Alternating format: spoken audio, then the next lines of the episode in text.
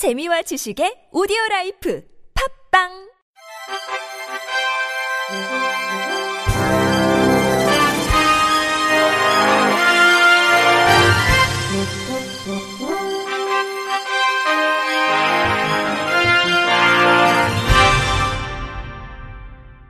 청취자 여러분 안녕하십니까? 5월 10일 수요일 KBRC 뉴스입니다.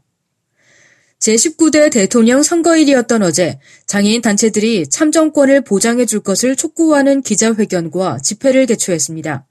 대선 장애인 차별 철폐연대는 이 자리에서 장애인 참정권 확보를 위한 요구안을 발표했는데 투표소 접근성 확보, 선거기간 편의 제공, 선거사무원 등 장애인 지원 교육 강화, 장애인 거주시설 장애인 참정권 보장 등의 내용이 담겼습니다. 이들은 이번 선거에서도 여전히 전국의 사전투표소 10개 중에 2개는 장애인이 아예 접근할 수 없었다며 장애인은 투표소 앞에서 휴지 조각이 되어가는 자신의 권리를 지켜봐야만 했다고 호소했습니다. 이어 하면 좋고 안 해도 크게 문제없는 법의 느슨함 속에서 장애인의 참정권은 언제나 뒷전으로 밀려날 수밖에 없다며 장애인도 한 표를 가진 소중한 유권자이다라고 강조했습니다. 또 투표권은 모두가 평등하게 살아가기 위한 사회를 만들어가기 위해 보장받아야 하는 뿌리와 같은 권리라며 장애인의 참정권을 보장하기 위한 구체적이고 현실적인 대책을 수립해야 한다고 촉구했습니다.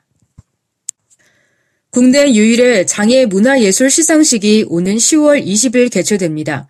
사단법인 한국장애인 문화협회는 장애인들의 문화예술 활동 인식 개선과 전문 예술인으로서의 자부심을 고취시키고 장애인들의 지속적인 문화예술 활동을 독려해 장애인 문화예술의 우수성을 널리 알리고자 제12회 대한민국 장애인 문화예술 대상을 문화체육관광부의 지원으로 개최 예정이라고 밝혔습니다. 부분별 후보자 추천은 지난달 24일부터 시작됐으며 오는 7월 14일까지 받습니다. 추천 부문으로는 미술 부문, 음악 부문, 문학 부문, 대중예술 부문 총 4개 부문으로 나누어져 있으며 부분별 심사를 통해 4개 부문 통합 최고점자가 대상을 수상하게 되며 대통령 표창과 트로피가 수여되고 상금 300만 원이 지급됩니다. 우수상은 4개 부문 통합 차점자가 수상하게 되며 국무총리 표창과 트로피, 상금 200만 원이 지급되고 각 부문 본상 수상자에게는 문화체육관광부 장관 표창과 트로피, 상금 100만 원씩이 지급됩니다. 또 공로상으로 장애인 문화예술 발전에 지속적인 지원을 하는 기관 및 기업에게 수여하는 지원 부분과 장애문화 예술인 발굴과 양성에 앞장서는 단체 및 개인에게 수여하는 육성 부문이 있으며 지원 부문에는 국회의장상과 트로피가 수여되고 육성 부문에는 헌법재판소장상과 트로피가 지급됩니다. 영국 옥스퍼드 대학 연구진이 시각장애를 위한 인공망막 개발에 성공해 학계의 관심이 쏠리고 있습니다. 옥스퍼드 대학 화학과 소속 바네사 레스트레포 쉴드가 이끄는 연구진은 90%가 물로 이루어진 젤리 같은 물질의 히드로겔 및 단백질 세포로 이루어진 두 개의 막을 이용해 인공 망막을 개발했다고 밝혔습니다.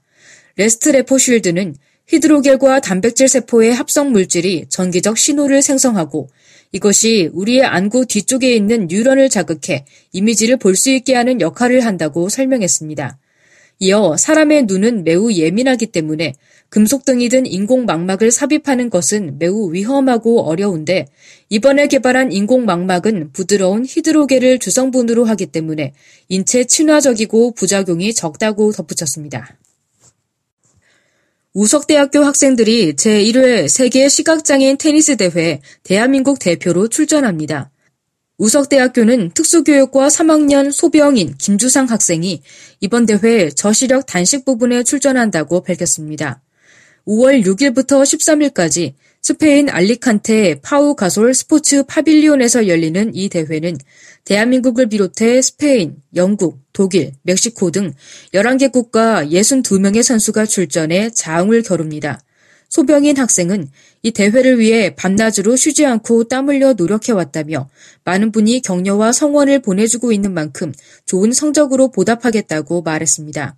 총괄 지원을 맡은 정진자 특수교육과 교수는 선수와 코치들이 한몸이 돼 땀 흘리며 여기까지 달려왔다며 선수들의 그간 노력이 메달 획득이라는 결실로 이어지길 기도한다고 말했습니다.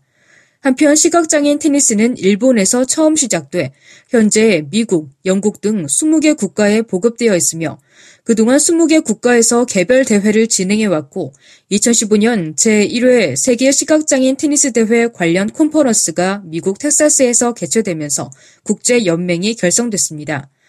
국내에는 2009년 한국 시각장애인 테니스 연맹 주최로 시각장애인 테니스 시범 경기가 우석대학교에서 처음 시작됐으며 2010년부터 매년 한중일 시각장애인 테니스 대회를 우석대학교에서 개최하고 있습니다. 대구 광역시 중구는 시각장애인들에게 구정 업무와 행정 서비스를 안내하기 위해 점자 민원 업무 안내 책자를 발간했습니다. 이번에 발간된 책자는 주요 민원 업무의 처리 절차와 집에서 민원 서류를 발급받을 수 있는 민원 서비스, 중고 특수시책, 장애인 공공요금 감면과 세제 혜택 등 일상생활에서 꼭 필요한 내용으로 구성되어 구청, 보건소, 동주민센터의 민원실, 장애인단체 이용시설 등에 배부됐습니다. 윤순영 청장은 시각장애인이 불편 없이 행정 관련 정보를 접할 수 있도록 포함된 내용에 주의를 기울였다며 이 책자를 통해 시각장애인들도 구정에 대한 이해와 참여도를 높이는 계기가 될 것이라고 강조했습니다. 전북 전주시가 시각장애인들을 위해 장애물 위치를 알려주는 스마트 지팡이를 개발합니다. 전주시는 시각장애인의 이동권 보장과 사회참여 기회 확대를 위해 전주 비전대 신재생 에너지과와 함께 IT 기술 등을 접목한 인권보호 스마트 지팡이 개발에 착수한다고 밝혔습니다. 이번에 만들어질 스마트 지팡이는 초음파 센서를 활용해 장애물 유무와 위치를 시각장애인에게 진동으로 알려주는 제품입니다. 시 관계자는 같은 것은 같게, 다른 것은 다르게 접근해 다양한 차이를 존중하는 것이 평등이라며 시각장애인들 보행권의 평등한 확보를 통한 안전한 보행을 도모하겠다고 말했습니다. 끝으로 날씨입니다. 내일은 새벽부터 아침 사이에 충청과 호남, 영남 서부 내륙 등에 5에서 10mm의 비가 내리겠습니다. 미세먼지 농도는 보통 수준을 나타낼 전망입니다. 내일 아침 최저 기온은 서울 13도, 전주 15도 등 10도에서 16도, 낮 최고 기온은 서울 26도, 대전 27도, 대구 29도 등 22도에서 29도를 기록해 오늘보다 다소 오르겠습니다. 바다의 물결은 서해 먼바다 0.5m에서 2m, 남해 먼바다 1m에서 2m, 동해 먼바다 1m에서 2.5m로 각각 일겠습니다. 이번 주말에는 서울을 비롯한 중서부 지역에 비가 내리겠지만 기온은 평년보다 조금 높을 전망입니다. 이상으로 5월 10일 수요일 KBRC 뉴스를 마칩니다. 지금까지 제작의 류창동, 진행의 홍옥희였습니다. 곧이어 장가영의 클래식 산책이 방송됩니다. 고맙습니다. KBRC